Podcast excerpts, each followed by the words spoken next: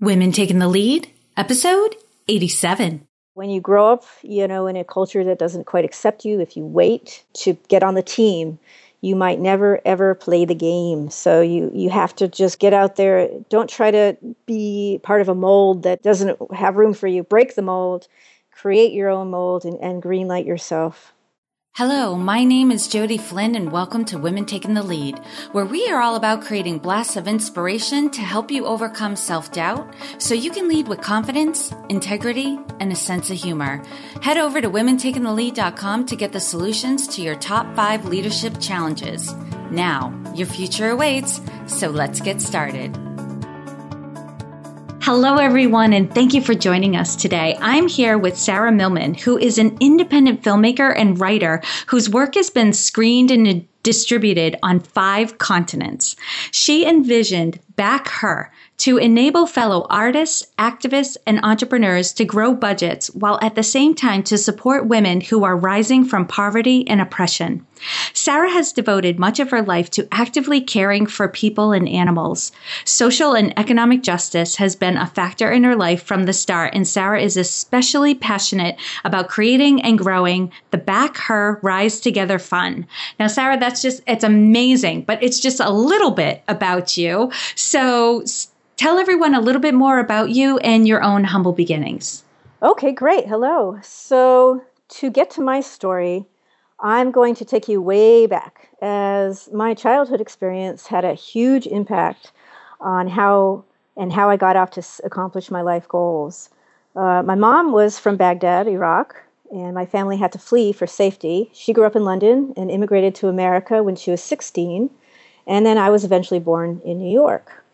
Uh, as a child, my parents moved me to the South, and that had a huge impact on me. Uh, people seemed to find all kinds of reasons all of a sudden to have a huge problem with, with me, whether it was ethnicity, religion, economic status, or the fact that I wasn't didn't fit into the image of what a girl was supposed to be like in those days. Uh, I was really reminded all the time that all the identities that I had were different, and I, I felt very much like an outsider. Uh, when I was 16, I took off on a Greyhound bus to New York City to begin my dreams to become an actress.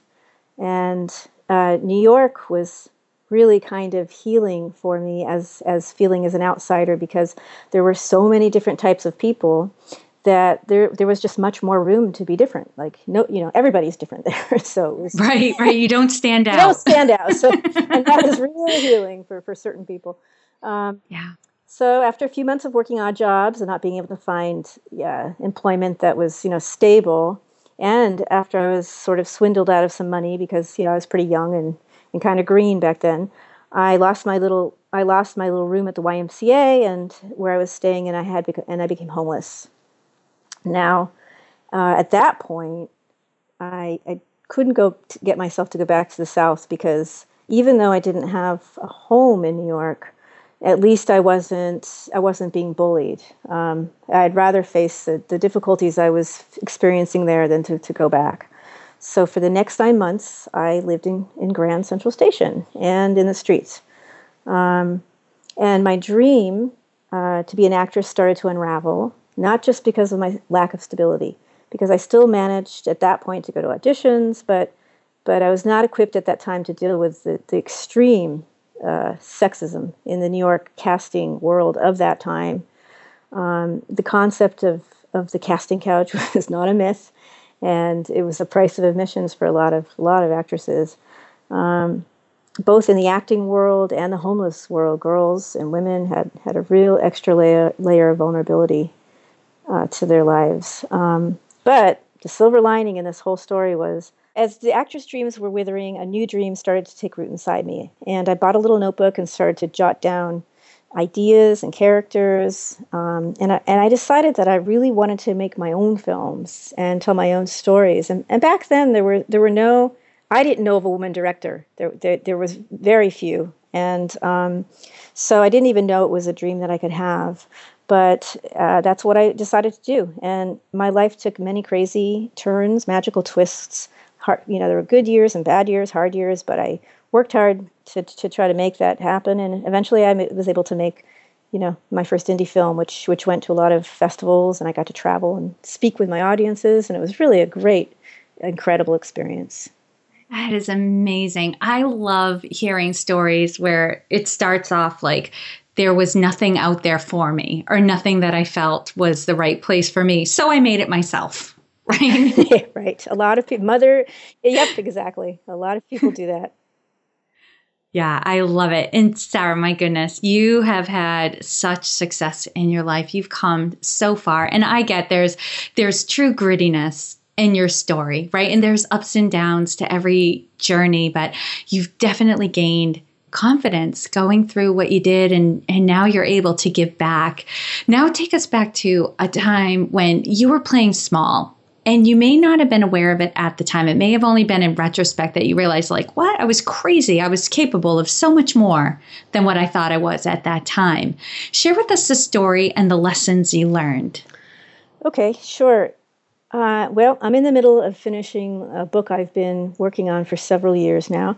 Uh, and in it's a memoir in which there's a chapter called Both Prince and Pauper. And this story tells tells an experience I had once when I was in London, and I was a- attending a film festival at the British Film Institute, uh, where a film I made was was it was the closing night film, and the festival provided me with a, a big limousine and a driver and a couple days prior to the showing, he was the driver was taking me to the BBC for a radio interview about the film. And as I was sitting in the back of that limousine, I suddenly felt like super anxious to, to, to do anything I was supposed to be doing, like going to the interview or going to the film showing. And, and I realized that, that I had struggled to be seen like my entire life. I wanted to be seen, mm-hmm. I wanted to have a voice. Um, but now that like there'd be so many eyes on me, there was going to be a, they said it was going to be like a sold out venue of about a thousand people. And all of a sudden, I felt like, God, that's not a great idea. You know, I want. yeah. I was like, why do I want to be seen? I was so used to defending myself and my personhood, you know, on so many levels that it just didn't register really that that everything that I'd been going, all those film screenings and parties that had been like something celebrating a, a, a, story that originated from me. You know, a lot of us worked on it and collaborated, uh, but it was something that I, I, had thought about, you know, that I'd created.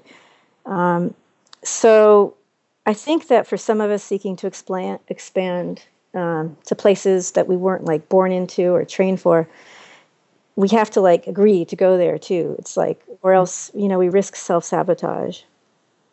Right. Yeah. And so there I was, you know, as I was in the back of, of the limo. I, I, I, had very little money still, even though I had made this film, and I was counting pennies to get through the, the trip. I couldn't really afford a cup of tea. Of course, in London, if you you know if you know how expensive it is there, a cup of tea is like a small fortune.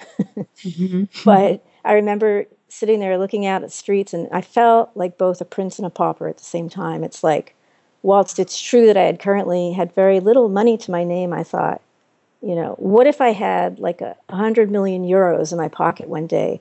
Would I still feel like a pauper? Would I still feel like an outsider on the inside? Mm-hmm. That's a great question. Have you have you found an answer to it yet? well, you know, when I look at myself and talk to other people about their stories, um, I think that in time we could, we usually get a lot more comfortable with ourselves and and and usually uh, it's never going to be perfect and i think i'll always have some moments of of doubts but no i'm feeling pretty good these days because i'm you know yeah I, i've on that i've been on that path to really get to know myself and to find my value so Mm, and that's huge. And and I really love how what you were speaking to, Sarah, is that how a lot of us have that fear of success right? We want success so badly but where we it's it's all wrapped around our identity. And and that's exactly what you said was you know like i was gonna have to like be something different right. to really embrace all of these accolades and what was coming at me you know but i didn't know like who i was at, at that point. Yeah yeah. Right? Was having a hard time taking it all in you know because when we become successful we actually have to be a bigger version of ourselves, not something different from ourselves. right? But actually be who we really right. are. And who we really are is worthy of all of that attention, all of those accolades. Um, so that's a really, a really great question to, to, to really be, um, working through. Yes, exactly. And also how we define success. You know, that changes over the years too. Mm-hmm. How we grow into knowing that success can mean a whole lot more on a deeper level or maybe a more spiritual level than just, you know, just the idea of what success might mean in society or material success or ego success. Right. Getting to that deeper meaning of what brings me fulfillment and satisfaction, that that's success. Right. Huge. All right, Sarah, now share with us a time in your journey when you had a wake up call. Take us back to that moment and share with us the steps that you took that led to your success. Okay, um, I'm going to start out, funny enough, and, and go way back again to my youth. Okay. because I had a really cathartic moment. Um, and, you know, one day, and it was a time when I stood up for myself and I made sweeping changes uh, as a result. And in fact, as an adult, now when I need to make a change, uh, sometimes I, I conjure up that time um, to give myself some extra resolve, remembering that bold, that bold young person that that I that I was that day. So uh, I was 15 years old, and it's before I moved to New York, and I was still living in that same place. And one day, a very nasty teacher, he used to poke fun of me for various reasons. Um, especially, believe it or not, because of my diet. I had been a vegan since I was 12 years old. Bef- um, and one day he made me go have a timeout in the science project as punishment for not wanting to dissect frogs. And so I was in I was in, in that closet all alone.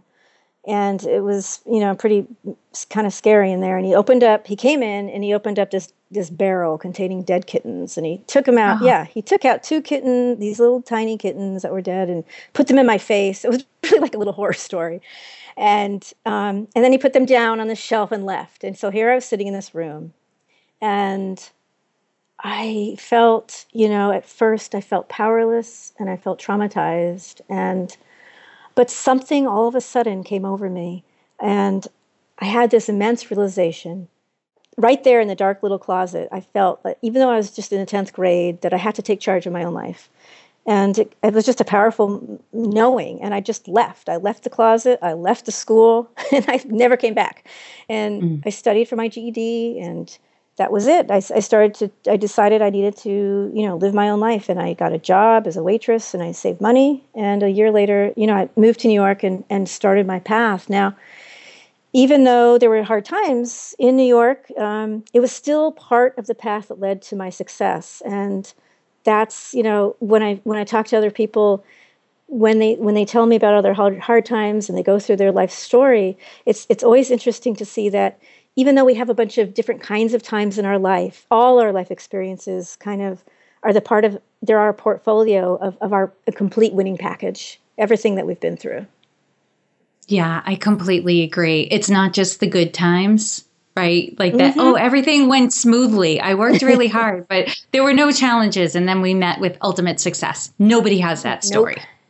Right. Yeah. It's always, you know, and in the, um, I remember the old Franklin Covey trainings where they talked about sharpening the saw, right? It's, it's friction that, that causes the, the blade to sharpen right and be more powerful that oftentimes is what we bump up against and have to deal with and the things that challenge us that actually that will make us stronger yep um, and what a realization you know at 16 to recognize like you don't have to put up with being treated badly. No. You don't have to be in any situation that doesn't serve you and that you can walk away. Yep, it was a great thing and I thank thank the teacher that, so that's huge, Sarah. Thank you so much for for sharing that story. It was definitely not easy, I'm sure, to even re, like retell a story like that, given you know um, your belief and your feelings towards animals. But that that's really key for everyone to get that. You know, even subtle things, we don't have to tolerate it, and we can do something about it.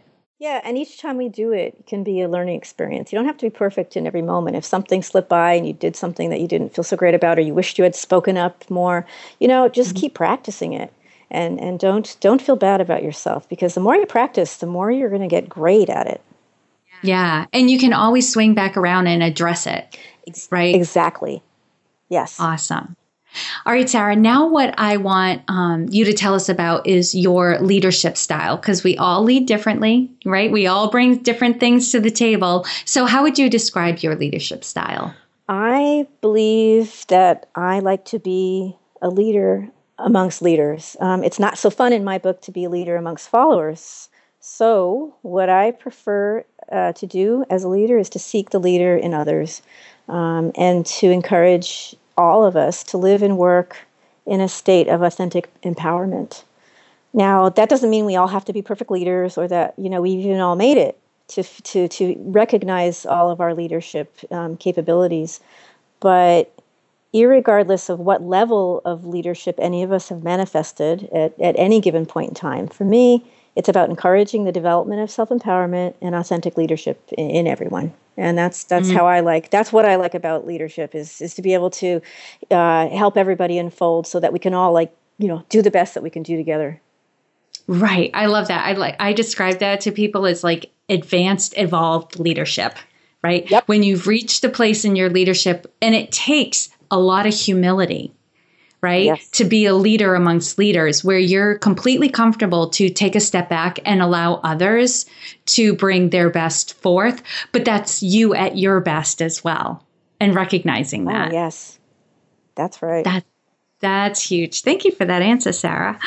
And what is one thing that you're working on right now that you're really excited about and you want to share with us? Okay, well, besides uh, finishing up the book I told you about, which I'm really excited about, uh, the most exciting project right now is our new platform and website that recently launched, uh, backher.com. And BackHer is a brand new crowdfunding platform that enables women led teams and individuals to raise money for all their projects artistic, personal, business, whatever they're working on. Uh, when you use BackHer to fund your, your ideas, your, uh, your efforts also uh, automatically help underserved women and girls uh, through our BackHer Rise Together Fund. And part of our platform fees go to organizations that support uh, women and girls who are rising out of poverty and oppression. Currently, we have an organization that we support in Oakland, California, that helps youth survivors of, of se- sexual trafficking and those at risk. And we also support an organization in India that makes sure that girls in the poorest of, of families have access to an education. Um, BackHer is on a mission to support women in gaining the tools and finances we need to take the next step for our projects and endeavors. Um, and we're pretty passionate about making this thing work and and being able to help help all of us realize our dreams. That's amazing. And it's a crowdfunding platform. So, how does it work? Would I go on there and I can pick different projects to donate money to or get involved in? How does it work exactly? Yeah, exactly. Well, um, you can go to BackHer, you can see some projects that are up there. And um, if you find one that you would like to be a part of, then you can contribute some money. And oftentimes, the pe- most all the projects on there actually have uh, rewards that you can get to be a part of uh, the projects um, you know, ranging from different kinds of works of art to being able to actually be a part of the experience of the creation. I think we have a musician on there who they're cutting a CD in the studio, and you can go be a part of that. Um, it's a great way to get involved with and collaborate with people and to you know and support them in in, in working on working on their great works of, of art and things they have to offer to the world.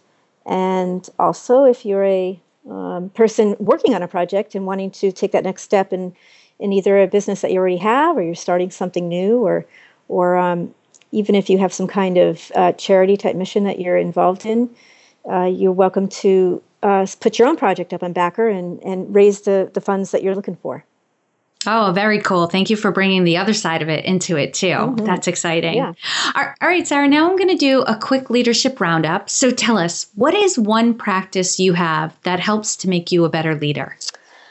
Mm, the, the practice that I would say would be that of compassion, um, putting heart before ego whenever possible. That's not always easy, especially for some of us. I'm a Leo, I'm a Leo dragon. So remembering to practicing putting my heart, you know, before that ego, becoming more aware of, of the interactions I have with each person um, every day, as well as you know to all all living beings, and knowing that each of us deserves, you know, the, to be treated with respect, uh, practicing empathetic listening, and just kind of developing all around mindfulness that that allows me to expand, to to to live and lead, you know, with a heightened sense of integrity and commitment to to all of to the success of, of, of us all. And how do you bring that awareness in, right? Because all of that, and you you really underscored it, requires awareness, right? We have to remember. Yep. Uh, you have. For me, the key is to always think about things from not just the perspective of your own mind. Uh, there's a lot of different uh, types of people we all come from different families and various cultures, um, and we can't just be stuck in our own brains thinking that the world is exactly how we see it. So, being able to really listen deeply to people and what they have to say, and um, not just not just rush, rush, to judgment or you know rush to think that we know the the answers or the solutions or how everything should go. So, really being being a good listener and taking the time to to see everybody as a as a person of value. That's what that's how i think and just just to have that mindfulness and not just rush through your day trying to you know make make the reality the way you think it should always be. Yeah and i think one thing that helps me on occasion is to look back at my day and just think about it. That that can help remind me for the next day. Like if i'm mindful mm-hmm. about all right where did i really bring it forth today and where did i fall down? Okay like now yes. tomorrow let's let's start over hit the reset button and try again. So that that's yeah, huge. definitely reflecting on what has taken place so that we can get back in there and, and keep improving ourselves. And what is one book that you would recommend to a woman to help her develop her leadership Okay, uh, the book I have to be honest about. If I the last few years have been so busy raising my kid and writing my own book and launching a company that reading a full size book is something I, I, haven't been able to do. I read I read bite sized articles on the internet, but I do want to say that I listen to TED talks a lot, mm-hmm. and I often listen to women leaders on TED talks and uh, you can listen on either the app or just just go out right on the internet and listen to a TED talk. And there's two in particular I'd like to point out. One was by Dame Stephanie Shirley, uh, who escaped the, the Nazi invasion in World War, War II. And she ended up in England where she started a company of women freelance programmers, one of the first um, of women in tech. And she started the company with six pounds and turned it over into over three billion pounds um, she just did a talk a few months ago, which can still be heard up on TED Talks, and she's just amazing to listen to, very inspirational. And another one to look out for would be by Verna Myers, who discusses biases and diversity uh, and how to develop, you know, how to develop a more diverse way of approaching your workplace and your life. Um, anyone who's developing leadership qualities, I think it's of utmost importance to develop an understanding and awareness of our of our own biases. Mm. And what advice would you give your younger self? Mm. Two words. Two, two words, which is green light yourself. Uh, yeah, when you grow up, you know, in a culture that doesn't quite accept you, if you wait to, to get on the team, you might never ever play the game. So you you have to just green light yourself, and and get out there. Don't don't try to be part of a mold that doesn't you know doesn't have room for you. Break the mold create your own mold and, and green light yourself. And that's certainly what you've done which is really yes. great. Now sarah share with us a success quote or a mantra and why it has meaning for you. Okay um, this has a little bit of a story too uh, when i was about 19 or 20 I lived in Los Angeles and worked as a personal assistant, which took me on a lot of driving missions. And one day, uh, I picked up my boss's guest, take them to a big ceremony, and that guest turned out to be the Archbishop Desmond Tutu. And I didn't really know him at the time, that much about him back then, but as we were sitting in the car, he was sitting in the front seat next to me, and we were like battling that LA traffic to get to this big thing. Uh, he was asking me all kinds of questions about myself. And at the end, he said, uh, Well, Sarah, if you manage to stay on your path in life, you'll always be at the perfect place. So, those words have echoed in through me throughout my life and has sort of been, uh, I'd call it a mantra because, uh, you know, my path to success was definitely not a straight trajectory. I had to climb many different mountains, and, you know, it's t- time still do. So, when I have a steep climb, I, I remember Mr. Tutu's words that I'm in the perfect place right now. And this reminds me that that success can can be something we work towards, but as a destination, the end goal of success is something that's a small path. You know, it's a small part of the journey. It's it's all the many moments in our lives that matter. Um, it's not that it's not to deny that we might have to change where we are, or we might really need to change where we are, but if that's the case, to be compassionate, you know, compassionate and loving towards ourselves right in this very moment. So that's what Mr. Tutu's words of wisdom meant to me, and that's what I think about all whenever I need to be more mindful and be in the present. Mm, let's let that sink in one more time. Can you say that for us again? If you manage to stay on your path in life, you will always be at the perfect place. I love that. I love that. Okay. And lastly, what is the best way for this community to connect with you, Sarah? Uh, you can uh, connect with me on Twitter at FilmWorks7. That's FilmWorks7. But also, the best way to, to connect with me would be to go directly to our website, backher.com. And um, there you can uh, just use the contact form and say that you want to get a hold of me, and I'll, and I'll be right back at you. Awesome. And for those listening, you can find all the links and resources shared in this episode at womentakingthelead.com, or you can use the short link, which is womentl.com, and that website link will be there. And Sarah, thank you too. So that people know that you're the one who will respond back to them, because sometimes you can enter in an email on a contact form and it goes into the great beyond, and you never hear anything back. Nope. So So it's great that um, you will be getting back to anyone who reaches out to you. So again, Sarah, thank you so much for taking the time to inspire and enlighten us. We are all better for having met you. It was lovely to talk with all of you. Thank you so much. Thank you for joining me on Women Taking the Lead. Were you inspired to take some action today, but maybe don't know where to start? Or maybe you have so many great ideas you can't decide where to focus your attention. Don't let stress or overwhelm stop you from having the career, the business, or the life you want to live. Head over to womentakingthelead.com forward slash coaching or use the short link womentl.com forward slash coaching to sign up for a consultation with me. And to strengthen you on your leadership journey, I'd like to send you off with a quote from Marianne Williamson, so here goes. Our deepest fear is not that we are inadequate. Our deepest fear is that we are powerful beyond measure. It is our light, not our darkness, that most frightens us. We ask ourselves, Who am I to be brilliant, gorgeous, talented, fabulous? Actually, who are you not to be? You are a child of God. Your playing small does not serve the world. There is nothing enlightened about shrinking so that other people won't feel insecure around you. We are all meant to shine as children do. We were born to make manifest the glory of God that is within us. It's not just in some of us, it's in everyone. And as we let our own light shine, we unconsciously give other people permission to do the same. As we are liberated from our own fear, our presence automatically liberates others. Again, thank you for joining me, and here's to your success.